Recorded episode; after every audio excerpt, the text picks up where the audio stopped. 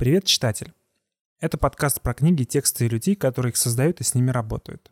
Мы приглашаем к нам людей, для которых чтение и работа с текстом стали неотъемлемой частью жизни. Наш сегодняшний гость – Максим Жук, кандидат филологических наук, писатель, музыкант, автор и ведущий литературного радио «Жук-ФМ», а еще лектор проекта «Арзамас», спикер TEDx, организатор просветительского проекта «Культурная интервенция», а также лауреат нескольких премий, одна из которых – «Лучший лектор страны». Мы поговорим с Максимом Жуком сегодня о Кафке, Джойсе, Фолкнере и других авторов, которым посвящены его лекции. О том, как подойти к чтению сложных текстов. Попробуем разобрать на конкретных примерах, в чем может заключаться подготовка к чтению конкретных произведений. Обсудим, в чем суть филологического анализа и чем полезно медленное чтение. А также попробуем разобраться в том, как чтение книг об утопиях будущего помогает изучать историю и трансформирует восприятие настоящего. Недавно у Максима в канале вышло несколько видео по последней теме, так что у нас точно это получится.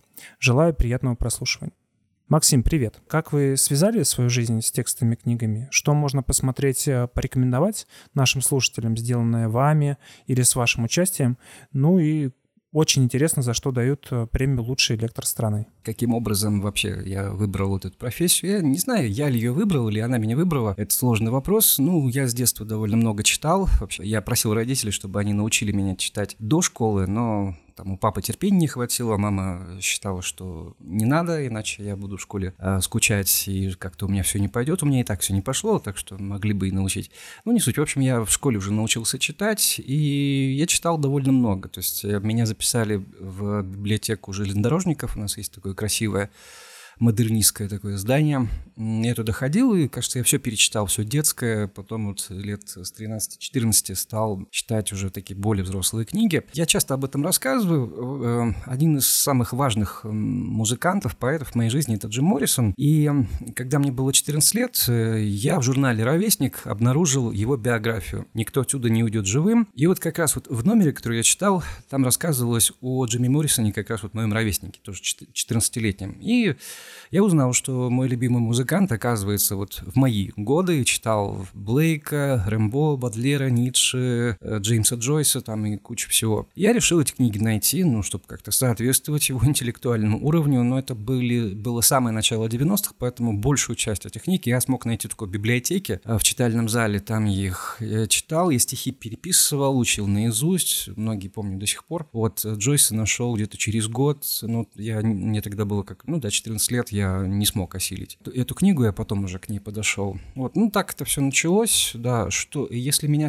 как-то нужно представить, ну, наверное, ну, как филолог Максим Жук. Понятно, у меня есть всякие регалии, то есть я кандидат филологических наук, я доцент, я лауреат всяких премий, премия Владивостокской мэрии «Есть за что», странное название, «Неравнодушный гражданин», тоже Владивостокская премия за мои публичные лекции во Владивостоке. Ну и да, и премия главный, а как, как называется? Лучший а, лектор а, а, лучший лектор страны, да. Ну, у меня там третья степень, а, так что лучший лектор страны третьей степени. Ну, в шестнадцатом году я эту премию получил, вышло так. В Владивостоке в этом же году проходил TEDx. А, я подготовил небольшую лекцию, она называется «Искусство как сверхбиологическая потребность». Я эту лекцию прочитал, нам было записано в хорошем качестве. Я еще как раз в шестнадцатом году, это был уже третий год, как я занимался кроссфитом, то есть я еще очень хорошо, ну, выглядел. Сейчас я немножко не так прекрасен внешне, как внутренне. Вот эту вот ТДшную лекцию я послал как раз на этот конкурс. Мне моя бывшая студентка написала, говорит: Максим Иванович, вот тут такая вещь, еще и деньги дают. Я говорю: ну, ну здорово. Вот тогда этот конкурс проводило Общество знаний, и тогда еще не было стыдно с ним сотрудничать. И так получилось, что эта лекция как раз стала очень удачной, и я получил вот эту премию. А если говорить о том, что можно посмотреть, послушать с вашим участием, я знаю, что ваша книга про Кафку стала основой для серии лекций курса «Кафка и кафкианство» на Арзамасе. Есть ли еще какие-то материалы, проекты? У меня, во-первых, есть YouTube-канал, меня там можно найти, там очень много моих лекций, но если как-то кто-то хочет с, с чего начать знакомство с творчеством Максима Жука, то, ну, вот как раз вот эта маленькая лекция «Искусство как сверхбиологическая потребность», думаю, она даст обо мне какое-то представление. Ну, самые мои лучшие, на мой взгляд, курсы — это курс по античности. Ну, во-первых, это и самый, один из самых любимых, и я, конечно, очень много в него вложил, это была большая радость вот его делать. У меня, я думаю, очень хороший даже курс по модернизму, по экзистенциализму. Вот с этого можно и начинать. В июле на вашем канале вышло интервью с Дмитрием Гвоздецким в пространстве Common Ground. Я послушал это интервью и хочу задать вам несколько вопросов из него по мотивам этого интервью. Но для начала спойлер для наших слушателей. В интервью, о котором я упоминаю, вы узнаете о том, как Максим стал филологом, музыканте, который помог Максиму сформировать его читательский опыт. Я думаю, что кто-то уже понял, о ком идет речь. Почему в качестве своей специализации вы выбрали зарубежную литературу? Об удачных переводах книг, о книгах, изуродованных переводом. Я все слушал. Также привели список писателей первой величины и прекрасных переводчиков. Также был такой приведен топ авторов, которые собирают самую большую аудиторию на ваших лекциях. О том, что объединяет вас и Франца Кафку. Об личном опыте писательства и вашей книге «Письма для Карла». Мы об этом тоже поговорим. Ну и размышления о цензуре и также список рекомендованной литературы вы привели. Я перечислил не все, о чем вы говорили. Очень рекомендую всем нашим слушателям послушать вот это интервью. Я получил большое удовольствие от э, того, как бы, как вы говорили, о чем вы говорили. Ссылки оставим в описании. Теперь к вопросам. Вы сказали, что в юном возрасте ваш любимый музыкант и поэт открыл для вас э,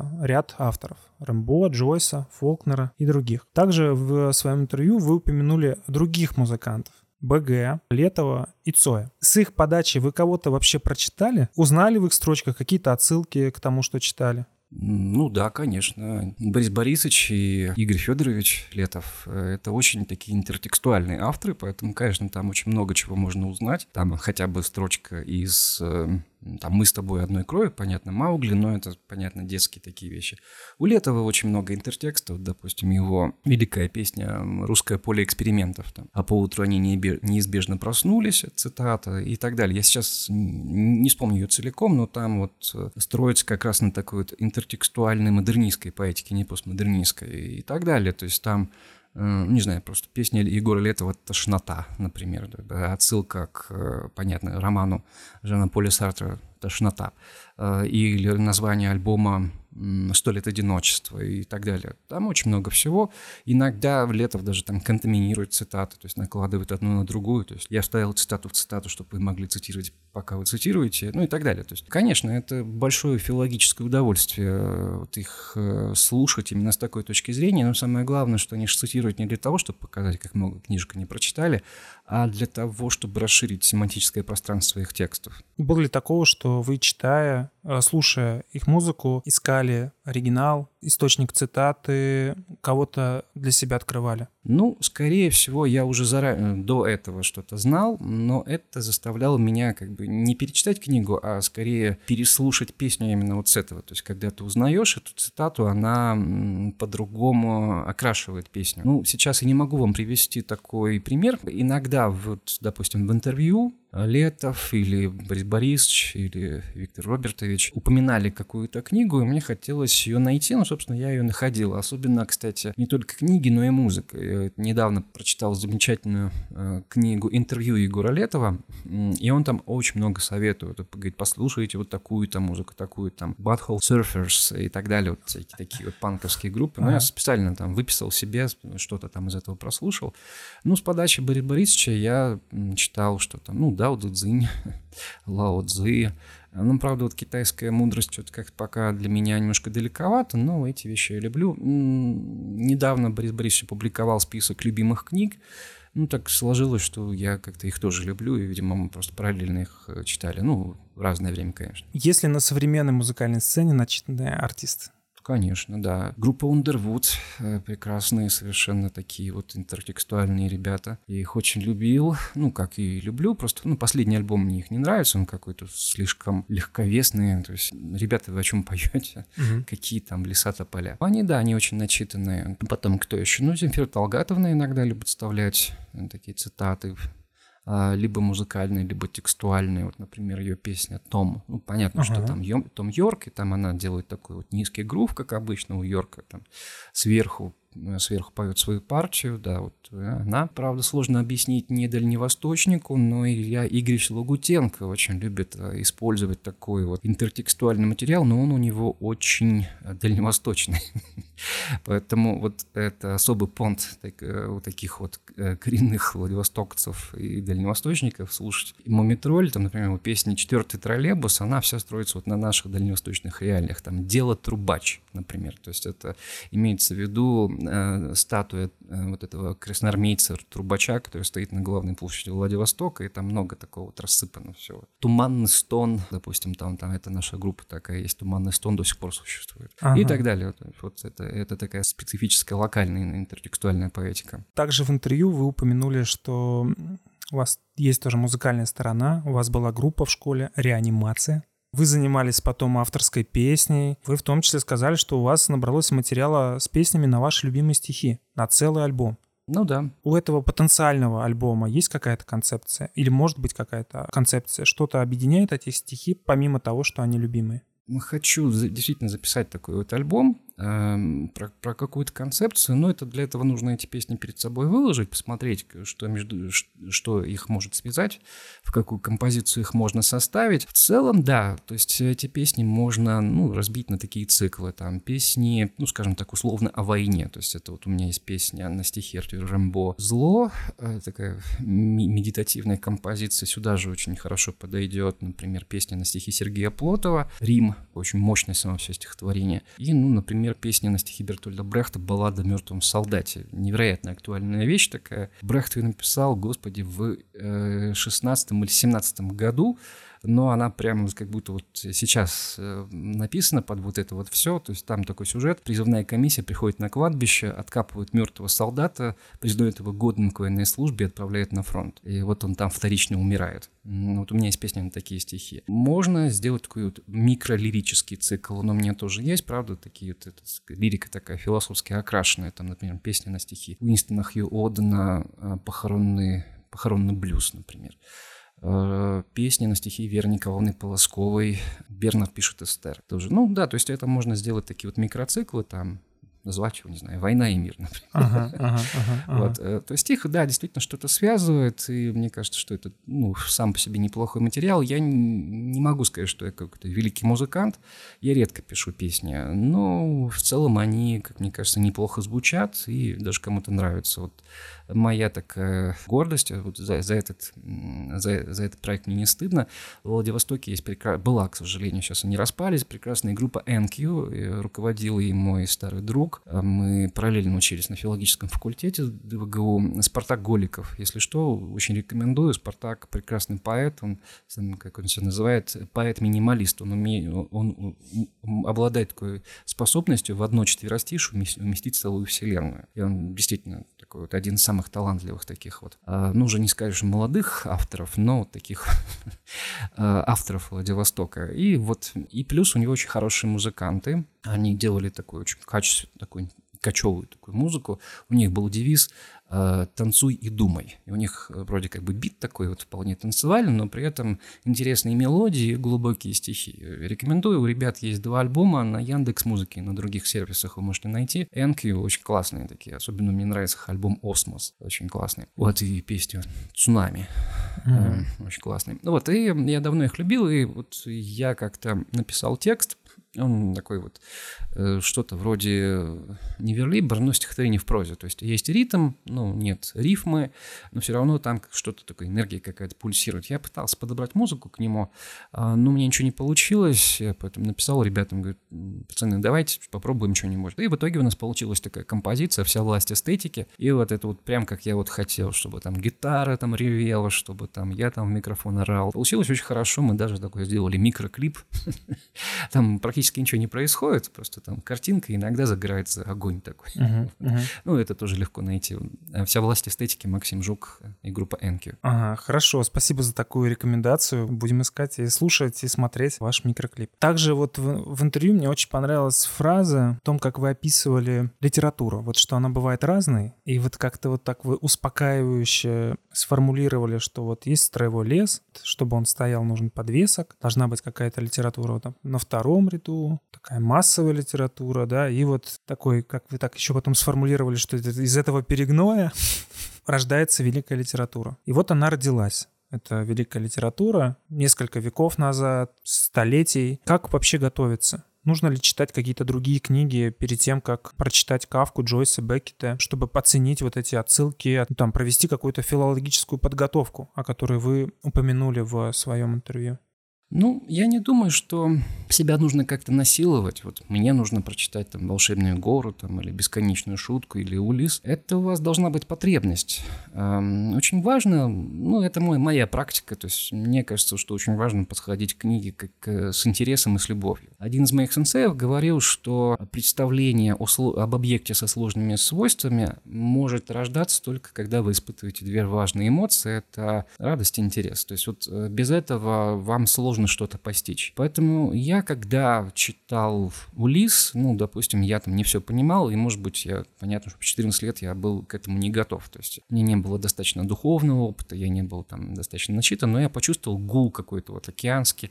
Я помню, что эта книга очень крутая. Потом я прочитал двадцать два года, перечитал, не помню, где-то мне тридцать восемь было. Вот я каждый раз получал огромное удовольствие. То есть, видите, я думаю, что вот книги читать для того, чтобы, ну, как бы будто бы какие-то спортивные призы себе складывать на полку. Вот я там пробежал марафон, вот я пробежал второй марафон. Ну, я не знаю, есть ли в этом смысл, если у кого-то есть такая, такая спортивная филология, ну окей, но мне кажется, что у человека есть какие-то вопросы, у человека есть какие-то духовные потребности, он что-то хочет узнать, и узнать это он может вот в каких-то книгах. И книги человека зовут.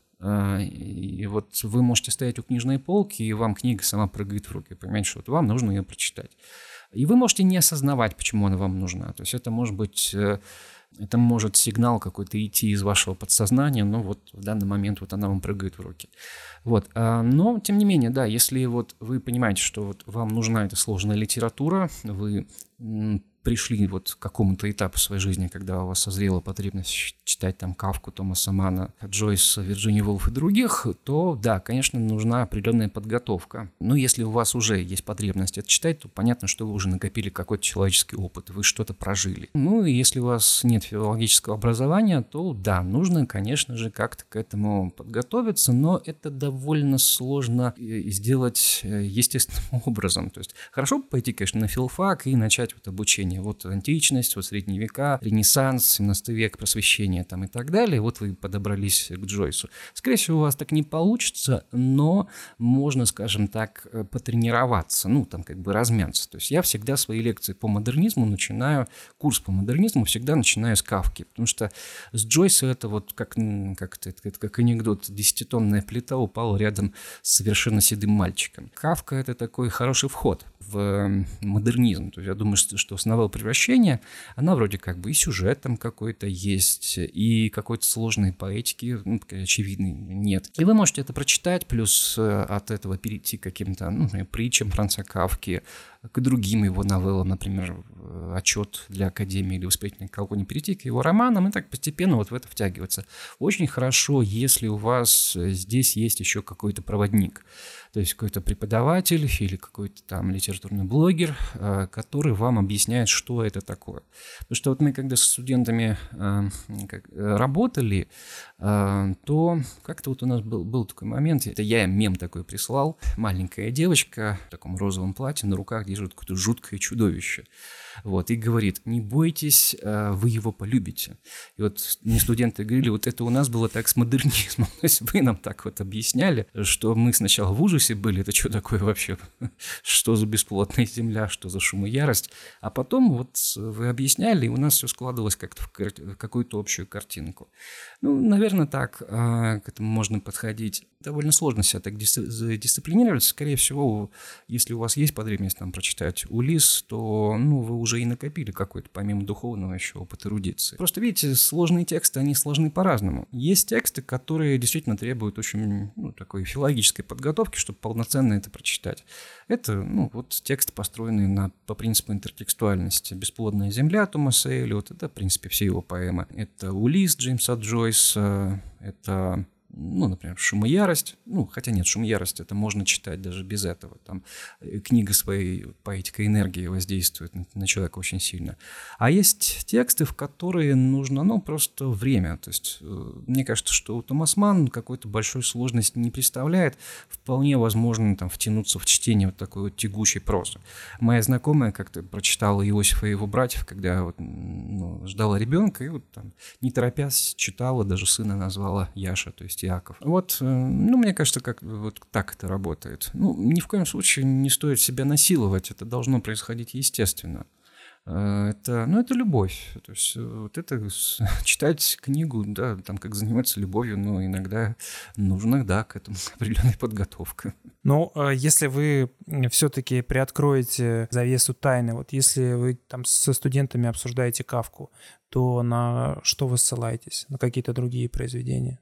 Нет, как правило, нет. То есть у меня вообще такая методика, что я стараюсь текст рассказать так, чтобы человеку, у которого, ну, просто не может быть вот такого опыта, чтобы он это понял. То есть это... Я когда начинал преподавать, у меня были студенты разные, но, как правило, слабые. Поэтому я понимал, что мне нужно очень понятно э, все рассказать, а для этого нужно разбить на какие-то элементы, на фрагменты. И вот так шаг за шагом вот, э, этим, этим заниматься. Любую самую сложную книгу можно рассказать как серию простых историй и, там, допустим, ну, вот, например, когда мы говорим о Кафке, ну, очень хороший такой вот подход к нему, это, конечно, начать с его биографии, показать, что в новелле «Превращение» очень сильный вот этот автобиографический подтекст, он не самый важный, но это такой первый ключик, который открывает какой-то первый слой. Дальше мы начинаем углубляться, и я говорю, давайте посмотрим на эту новеллу как на, на метафору одиночества. И действительно, вот у героя фамилия Замза, а в чешском языке есть слово «озамелость» или «замота», это значит «одиночество». И давайте присмотримся. Действительно, герой-то одинок. Ну-ка, давайте посмотрим, где он живет. А, он живет в проходной комнате, там окно и три двери. Значит, живет очень неуютно. А кто кормит семью, кто зарабатывает деньги? Это Грегор. А он общается с мамой, с папой, с сестрой и так далее. Вот через такие вот человеческие вещи вполне можно вот, вот войти в любой самый сложный текст. То есть, ну, вот в практике моей самое сложное, ну, что это? Ну, наверное, «Шум и ярость». Это нужно студентов так очень мягко-мягко-мягко туда вводить. И сложным... Ну, есть такие тексты, которые мне нужно полностью от начала до конца комментировать в зависимости от состояния аудитории. Например, это новелла Гофмана «Золотой горшок». Потому что мне нужно объяснить ребятам, что вот здесь такая травестированная история Святого Грааля, а Святой Грааль — это вот это, вот это и так далее. Я, когда учился на филфаке, у нас были преподаватели, которые мне показали, как преподавать нельзя ни в коем случае. То есть они хотели услышать от студентов то, что они не могли сказать в принципе, потому что это не научные конференции, где ты беседуешь с докторами наук, это студенты, ну, которым шестнадцать, семнадцать, восемнадцать лет. У них есть определенный словарный запас, есть определенная эрудиция, но тебе нужно им рассказывать. И по возможности вытаскивать из них вот какие-то ассоциации, чтобы они в эти тексты могли врастать, чтобы они их не пугали. Ты берешь человека за руку и проводишь, показываешь, вот здесь то-то, здесь то-то, не пугайся, это не так страшно. Вот как-то так я интуитивно наработал эту методику. Нет какой-то большой нужды там, требовать от человека что, того, что он просто не может сделать. Но любой текст — это текст. Его можно читать, его можно понимать, его можно любить. Ну, просто вот нужен какой-то вот проводник. Хорошо, если кому-то я помог в этом. Если говорить про ваш период сбора информации про Фолкнера, который длился полгода. Какую информацию вы собирали? Это ссылки, это, которые вы потом, как это сказать, адаптировали для слушателей, да, для читателей? Или это какой-то уникальный материал про самого писателя? Вы имеете в виду мою поездку в Миссисипи? Да, да. А, ну, имеет смысл рассказать предысторию. Есть такая, есть такая замечательная программа академического обмена, она до сих пор существует, на данный момент ей уже больше семидесяти пяти лет. Это программа Фулбрайта. И вот я три года подавал заявку на эту программу. В конце концов, я добился этого. И как только я выиграл грант, случился ковид. И заморозили это все. И в двадцать первом году американская сторона сказала, нет, ребят, давайте мы возобновим, уже с ковидом как-то справились, и все. Я прожил в штате Миссисипи, в городе Оксфорд, в котором Уильям Фолкнер прожил большую часть своей жизни, если не почти всю. Да, я прожил там полгода, и это было большое-большое счастье, потому что я собирал информацию о любимом писателе, то есть как происходил этот сбор, ну вообще для чего. То есть я хочу... У меня есть такая серия, которую я задумал, я ее назвал «Модернизм от Кафки до Беккета». И вот первая книжка про Кафку у меня уже вышла, вторую я думал про Джойса, но тут вот случился грант по Фулбрайту, и я думаю, что сейчас, сейчас будет время, осенью я сяду наконец-то писать книгу про Фолкнера. То есть задача вот этой серии, ну, в принципе, такая же, как у всех моих открытых лекций, как у всех моих курсов, то есть человеческим языком людям рассказать, что такое модернизм. То есть как это можно понимать, как это можно читать, как в конце концов это можно полюбить и для чего вам это нужно вообще в принципе. Именно так я писал книгу о Кафке, также я хочу написать книгу о Фолкнере. И чем я в Миссисипи занимался? Ну, во-первых, мой научный консультант, прекрасный фолкнеровед, может быть, лучший фолкнеровед Америки, профессор Джей Уотсон, меня сразу привел в библиотеку. Он мне показал два таких вот огромных стеллажа, сказал: «Макс, ты тут будешь жить». Там написано «Фолкнер Старис». И там вот все про Фолкнера. Я там нашел свой любимый шеститомник на русском языке, нашел там диссертацию о Фолкнере на грузинском языке, на японском языке. Ну, то есть там все, что про Фолкнера было написано с, где-то там с пятидесятых годов. Все вот оно вот там вот оно есть. Я, конечно же, не смог это все вот взять и прочитать. И очень важно мне было к этому автору, ну, прикоснуться. Фолкнер вообще такой человек был довольно закрыт. То есть вот у него был близкий круг, и он мало кого туда пускал. Вот он был таким вот не социофобом, но довольно сильным интровертом. И мне очень важно было его понять, где он жил, как он ходил, по каким улицам. Мне, вот, допустим, было очень важно. Дело в том, что Фолкнер, когда жил в Оксфорде, он каждый день заходил в гости к своей маме.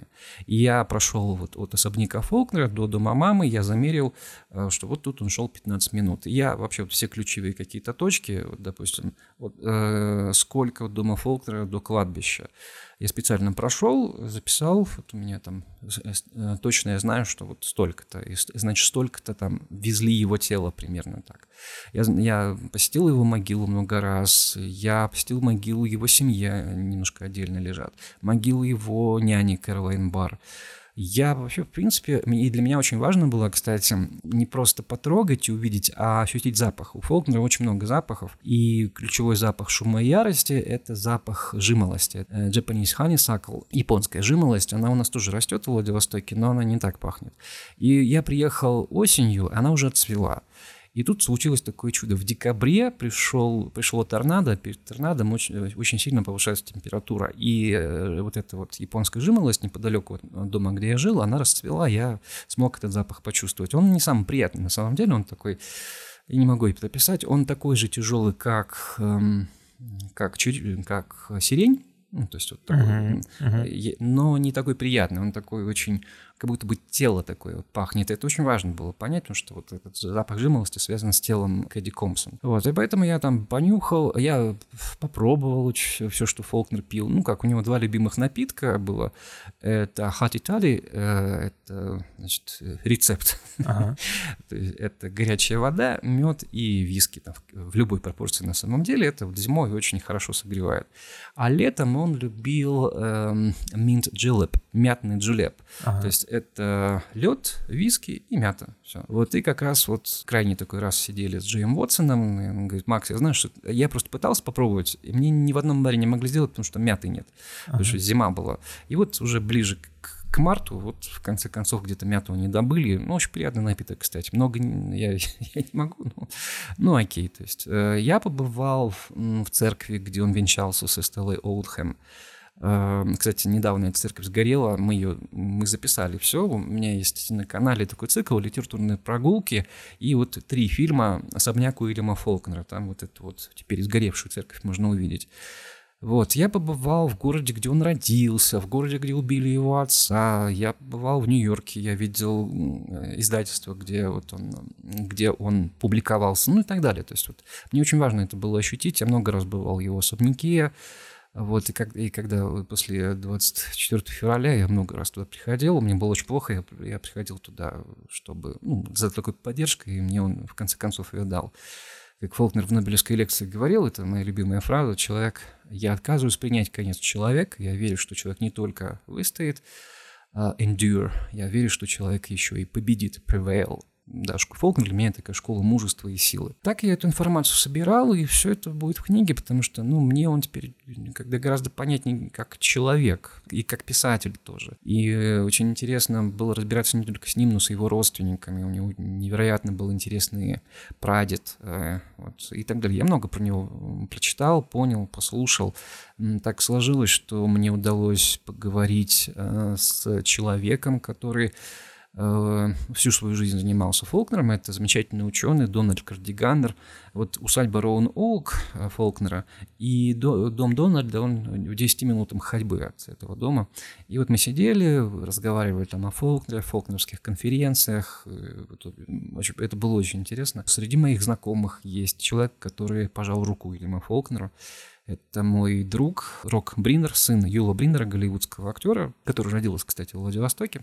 Рок Бринер — это такой вот символ э, кинофестиваля «Меридианы Тихого». Он много-много раз приезжал в Владивосток. Я как-то подрабатывал журналистом, я взял у Рока интервью. Ну и мы как-то подружились, нашли очень много общего, хотя разница в возрасте очень большая. И так сложилось. У Рока удивительная жизнь, поскольку он сын голливудской знаменитости, он с детства знал всех великих. То есть он был барменом у Фрэнка Синатры. Первая девочка, девочка с которой он поцеловался, это была Лайза Минелли. Тоже жила где-то на Беверли-Хиллз, Лос-Анджелесе. Он знал Битлов, он знал Роллинг Стоунс, он был род-менеджером Боба Дилана, телохранителем Мохаммеда Али.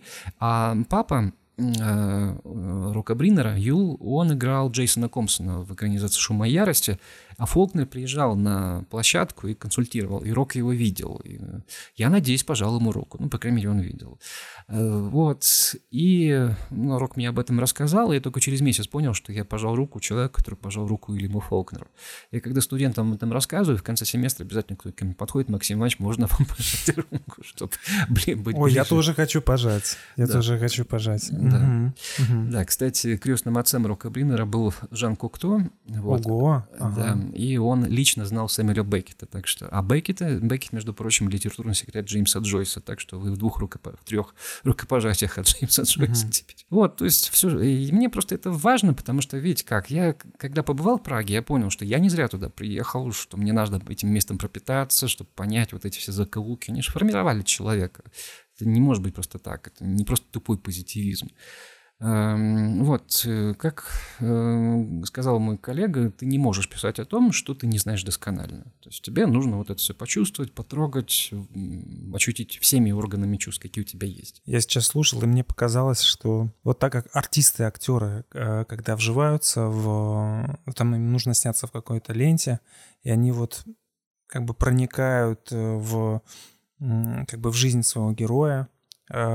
Могли ли бы вы стать консультантом для фильма о Фолкнере? Да, без проблем.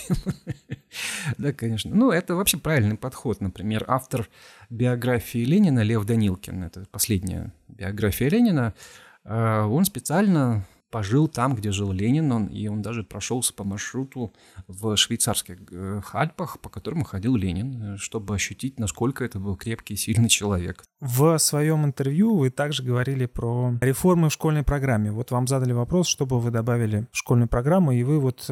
У вас было три таких э, пункта. Добавить больше часов э, в литературу, сделать плавающий список э, литературы с э, обязательными и дополнительными текстами и добавить предмет филологический анализ. Что такое филологический анализ и почему стоит добавить предмет? Это я вижу следующим образом. То есть это не просто какое-то механическое расчленение, механическая классификация художественного текста, это именно соединение теории с практикой.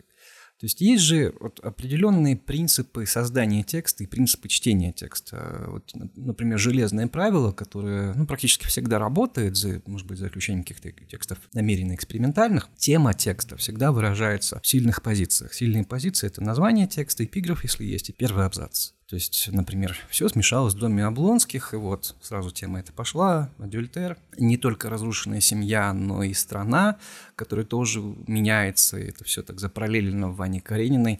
Или, допустим, вы, ну, вот классический пример, более чем классический, Илиада Гомера. То есть вы открываете, и сразу же тема идет. Гнев Ахиллеса, гнев у богини Воспой, Ахиллес Пелеева сына. В «Одиссее» то же самое, тема странствий. «Муза, пропой мне о том многоопытном муже, который многих людей города посетил и обычаи видел», и так далее.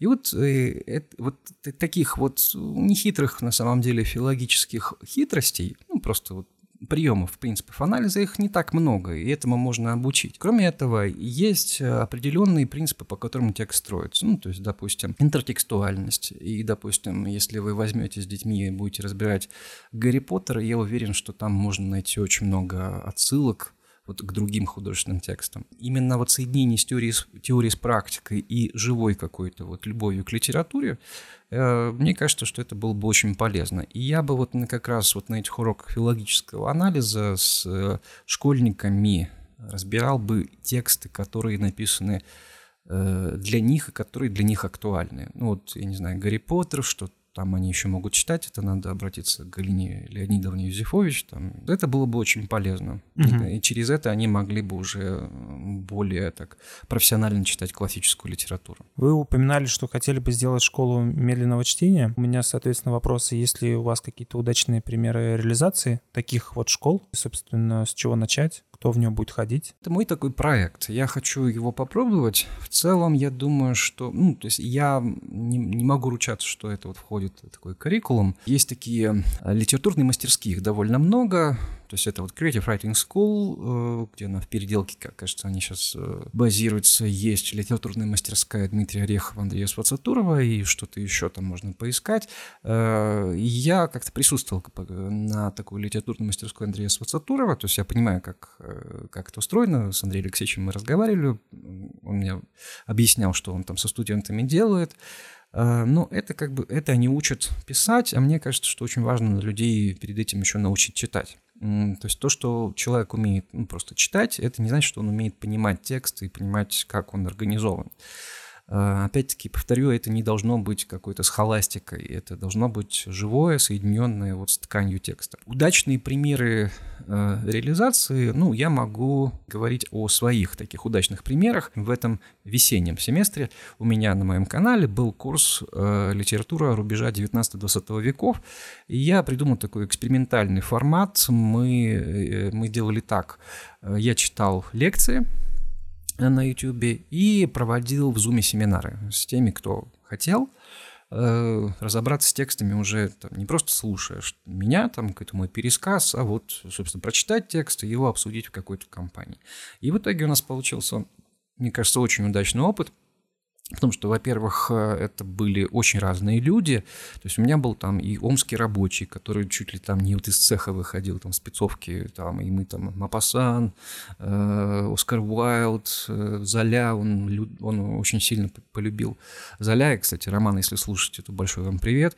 У меня был программист из Флориды, у меня была экономист Ирина, кстати, вам тоже привет. И из Кембриджа она там живет, ну, вообще живет в Лондоне, в Кембридже живет, там очень интеллигентные люди, там, из Петербурга, из Москвы, там, из Бишкека, от, отовсюду. Я сделал несколько таких групп, и мы вот действительно медленно это читали. Ну как, это не совсем медленное такое чтение, но мы медленно так разбирали эти тексты. Это и крупные формы, например, роман Эмиля Золя «Жерминаль», это и более такие щадящие тексты, как новелла «Пышка» Мопассана. Мы работали и с поэзией, и с драматургией разбирали «Кукольный дом» Ибсена и «Пигмалион» Бернарда Шоу. Это вот такой вот, это не совсем чти, школа медленного чтения, не такого детализированного, но вот это примерно то, как это будет, так, то, как я хочу сделать. А вообще у меня есть такой вот самый мой удачный опыт, это опыт, когда я со студентами, у нас было время, мы в течение двух пар читали очень короткую новеллу Эрнеста Хемингуэя «Cat in the Rain», «Кошка под дождем». И это было удивительно, как ты вот действительно построчно-построчно разбираешь, там вот влезаешь в каждое слово, и текст наполняется удивительно большим каким-то вот таким вот мощным и сочным содержанием. И вот примерно так я хочу это сделать, то есть взять вот несколько небольших текстов и вот попробовать, как это будет. Но мне нужно для, для этого подготовиться, еще составить концепцию, там, посмотреть опыт своих коллег, и надеюсь, что вот в итоге это, это получится. Потому что, ну, читать нужно не быстро и не медленно, читать нужно глубоко. Вот это поэтому, наверное, школа глубокого чтения. Uh-huh, uh-huh. Говоря о чтении книг, вы также упоминали и слушание книг, когда говорили об аудиокнигах. Вы отметили, что есть тексты, которые специально написаны под декламацию. Древнегреческие эпосы. И вот я подумал, когда, когда слушал, получается, и Пушкина стоит специально послушать. Есть ли какие-то книги, которые стоит, или там тексты, да, которые стоит именно послушать, кроме древнегреческого эпоса? Некоторые тексты уже письменной эпохи, они, их надо читать именно глазами. То есть есть, например, такой прецедент, это Александрийская поэзия. Это уже такой конец греческой античности, там третий-второй века до нашей эры. Поэтические тексты, которые выстроены в виде фигур. А, угу. Да, то есть в виде угу. вазы, там, например, там, колонны, звезды там, и так далее. И ну, понятно, что это нужно читать именно глазами и видеть это, эти формы на бумаге. И возможно, что и у Пушкина там, если... Ну, это, в принципе... легко увидеть и в аудиоварианте, то есть у поэта может быть вот так называемая анафора, то есть это единоначатие и, и, и, и сказал, и сделал, и пошел, и так далее, или эпифора, то есть когда заканчивается на одно и то же слово, это вот визуально может воздействовать сильнее, чем вы это читаете. В целом, вот мне кажется, что иногда авторы сами специально этот текст даже начитывают, и вот самый удачный вариант, который вот мне в голову приходит, это пост Дмитрия Глуховского. Дмитрий просто прекрасно это и написал, и прочитал, и это вот производит очень сильное впечатление. Я думаю, что поэты современные, когда они читают свои стихи, они, ну не все, но очень многие, например, Вера Николаевна Полоскова, они специально вот усиливают какие-то определенные места. Пьесы, думаю, вполне там как-то без потерь можно, если это хороший актер читает, это вполне спокойно можно слушать в, в аудиоформате. Просто ведь когда я слушаю некоторые аудиокниги, мне... особенно если это книги какие-то более-менее сложные, мне хочется остановиться и подчеркнуть вот, вот какую-то понравившуюся мне мысль или выписать, а я не могу, потому что это аудиопоток. Ну вот, например, кстати, божественную комедию Данте. В средние века, кстати, некоторые кусочки из божественной комедии исполнялись на улицах Италии как отдельные песни. Mm-hmm. Вот поэтому так, таких прецедентов довольно много. Угу. И это, кстати, интересно, что есть и вот тексты, которые сделаны под аудио воплощение и, кстати, под визуально, то есть там, например, графические романы. У меня вот такой последний вопрос, который связан с вашим интервью. Вам задали вопрос про книги, которые вы вот хотели бы перечитывать, а вы вот сказали, что есть книга, которую вы хотели бы даже выучить наизусть. Это был Петр Владимирович Рябов «История русского народа и российского государства. Болезненные и страшные взаимоотношения между народом и государством». Вот с этого места хотелось бы с вами поподробнее. Первый вопрос. Повлияло ли чтение Рябова на ваш интерес к теме отношений человека с государством, антиутопии?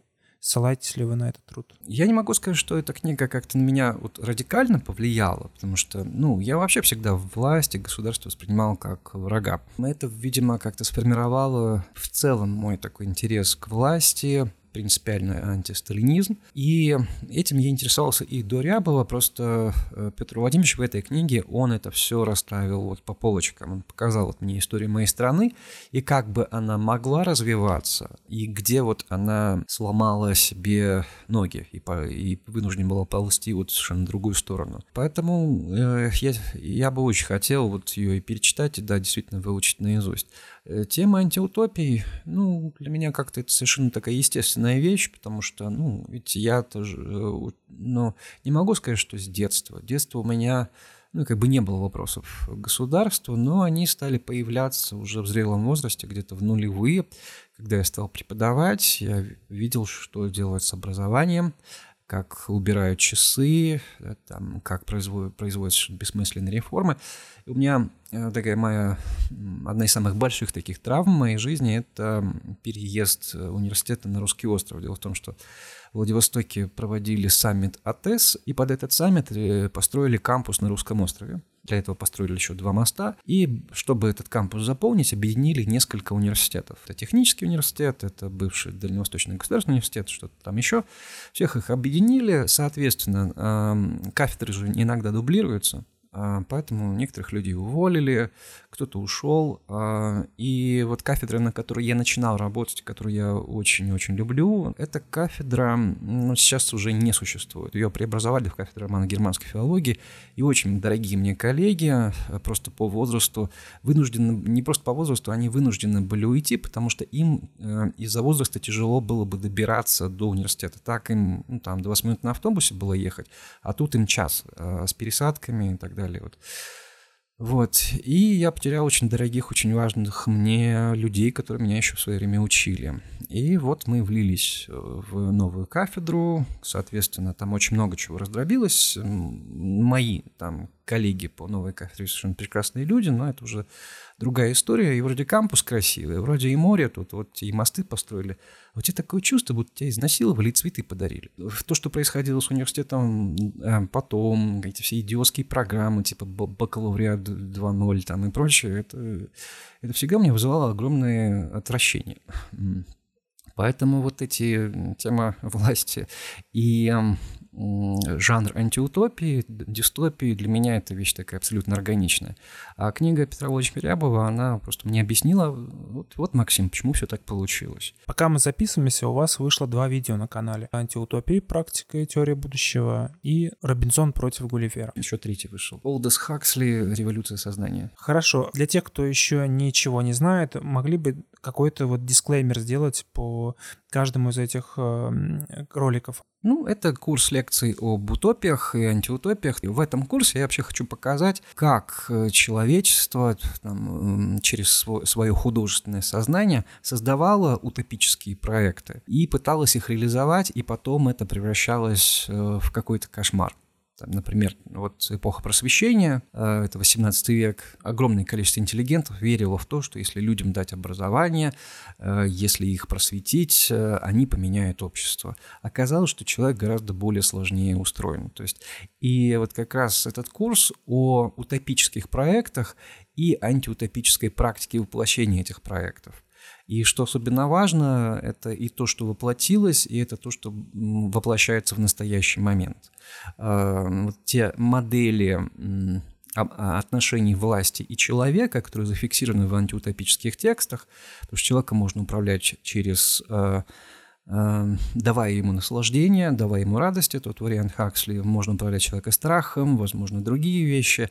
И вот этот курс, на мой взгляд, это курс вот такой вот философии, психологии власти, что власть хочет от нас, как она нами управляет, как мы с этим можем бороться и можем ли мы с этим бороться. Может быть, наивный вопрос, но можем ли мы взять с собой в настоящее что-то из чтения книг о будущем, об, об утопиях, вот, дистопиях? Что мы можем забрать оттуда? Вы можете об этом знать, это уже немало. То есть вы уже понимаете, как вами управляют и как э, э, вы можете, ну, выдернуть из себя каких-то червяков, которые у вас насаждает пропаганда. Это очень тонкое такое оружие массового поражения, оно засоряет голову очень даже умным людям. И эти книги нас э, учат э, распознавать вот ростки будущей болезни. Хотя бы себя мы можем обеззаразить. Книги, так же как и музыка, не могут радикально поменять мир.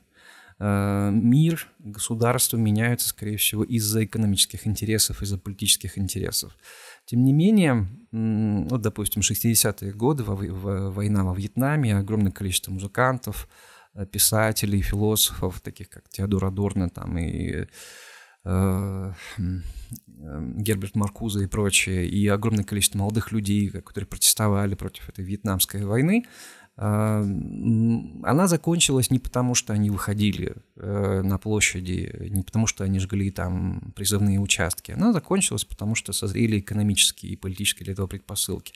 Но они это делали не зря, потому что в этом проявлялось их, ну, какое-то человеческое. Это очень прекрасная такая вещь, когда человек, осознавая, что, скорее всего, его личное персональное усилие не сыграет какой-то решающей роли, тем не менее оно хотя бы чуть-чуть может вот подтолкнуть или хотя бы сдержать наступление тьмы. Вашему YouTube-каналу исполнилось пять лет.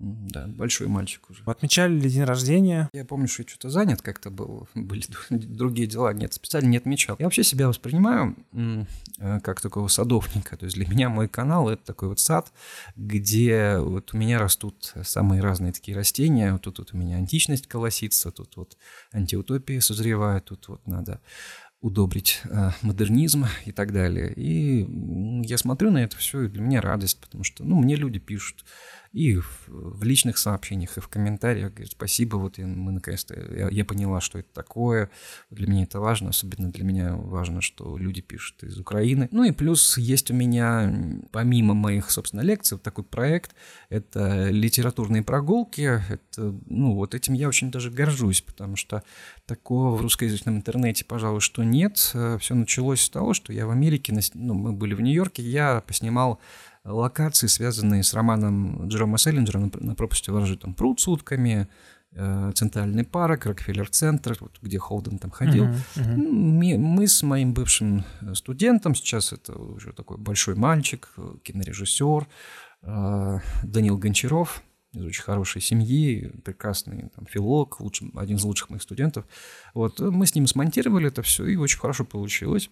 И, ну, я решил, ладно, давайте дальше делать. Вот у нас есть несколько таких выпусков. Вот «Нью-Йорк Холдена Коуфилда», есть три выпуска «Особняк Уильяма Фолкнера», есть две серии э, «Сан-Франциско разбитого поколения». И вот у нас сейчас внутри этого проекта родился такой проект э, «Прогулки по Улиссу».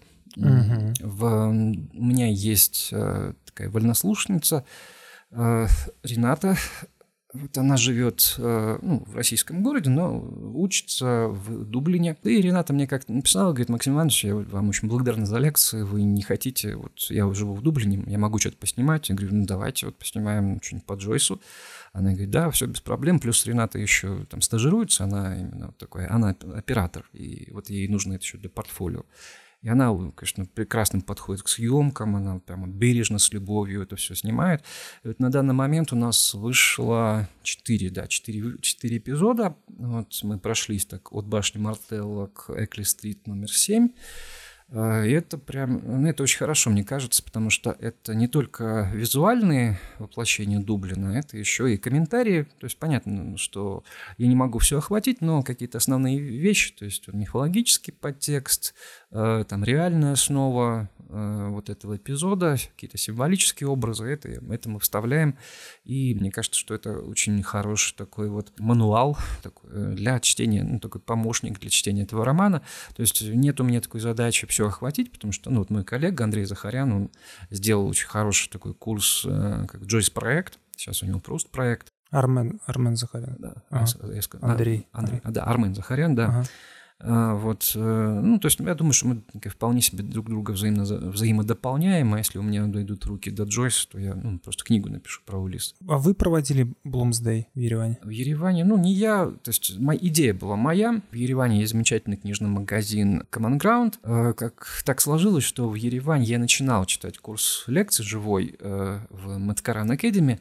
Вот, потом мне пришлось найти другое помещение. Я как раз только что, даже еще не открылся Common Ground, но я знал, что он откроется. Я пришел, вот, Гриш Карельский сразу сказал, говорит, здрасте, ну, то есть я сказал, я, здрасте, я Максим Жук, лектор Арзамас. Он говорит, да, все, для нас это знак качества.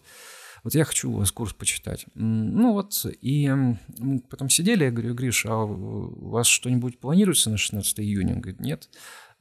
Я, я предложил, говорю, давайте Блумсдей сделаем. Ну, Гриша загорелся, и вот в итоге мы провели. Очень получилось очень интересно, потому что э, было, ну, много слушателей, что очень хорошо, и русских, и армянских коллег.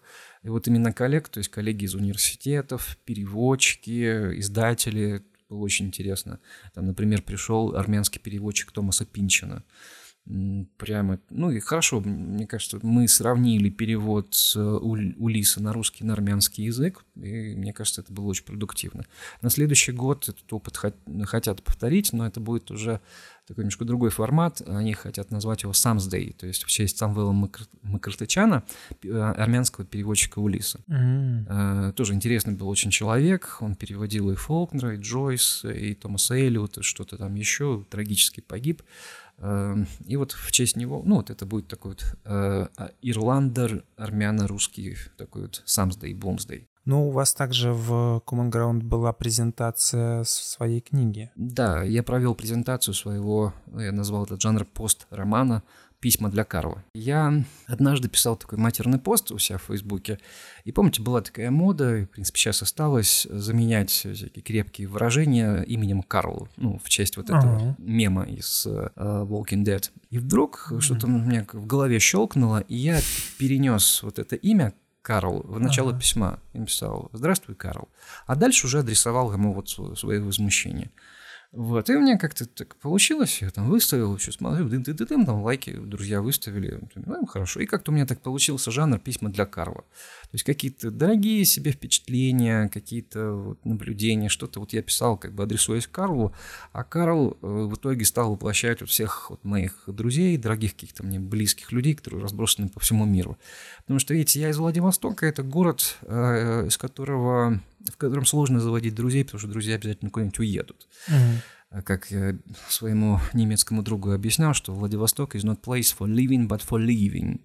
То есть не, не чтобы жить, а чтобы уезжать. Очень хорошие студенты, какие-нибудь друзья просто, вот, к которым ты привык, они уезжают. Это и разные города, и разные страны.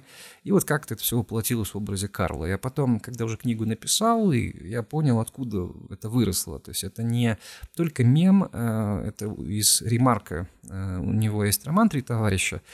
Это послевоенная Германия, начало тридцатых годов, преддверие фашизма. И вот э, э, сколько их? Трое друзей работают в, в автомастерской, и у них есть четвертый друг, это машина, которую они называют «Карл».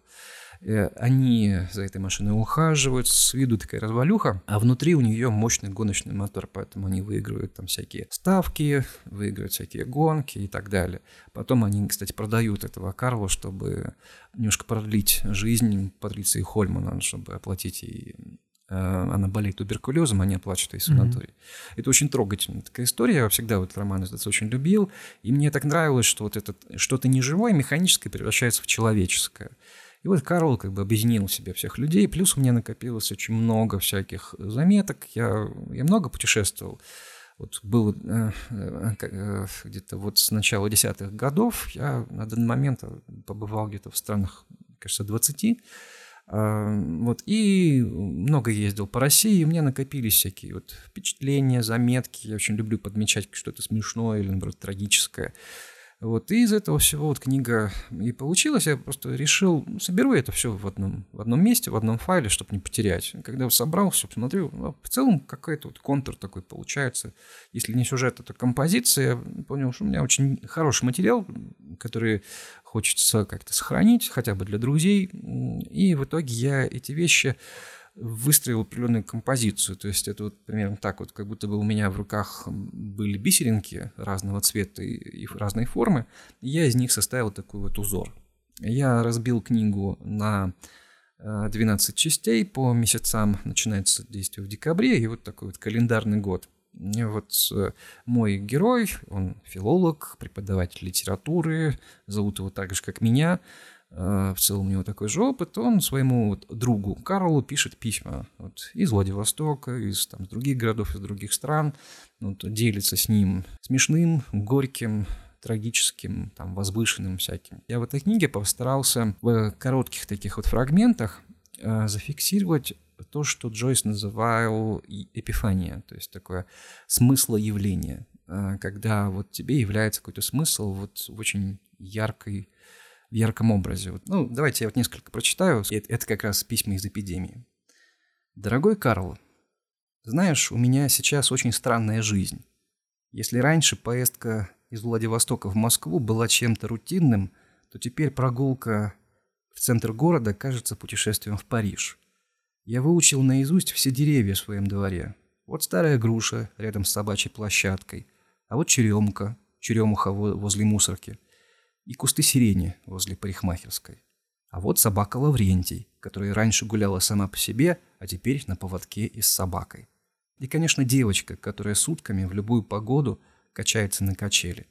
Она слушает плеер и почти делает колесо.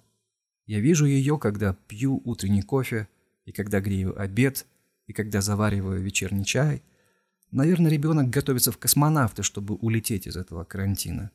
Я чувствую себя Марселем Прустом, который в комнате из пробкового дерева вглядывается в свою маленькую личную вселенную. Это хорошо, но, признаюсь, я не люблю Пруста.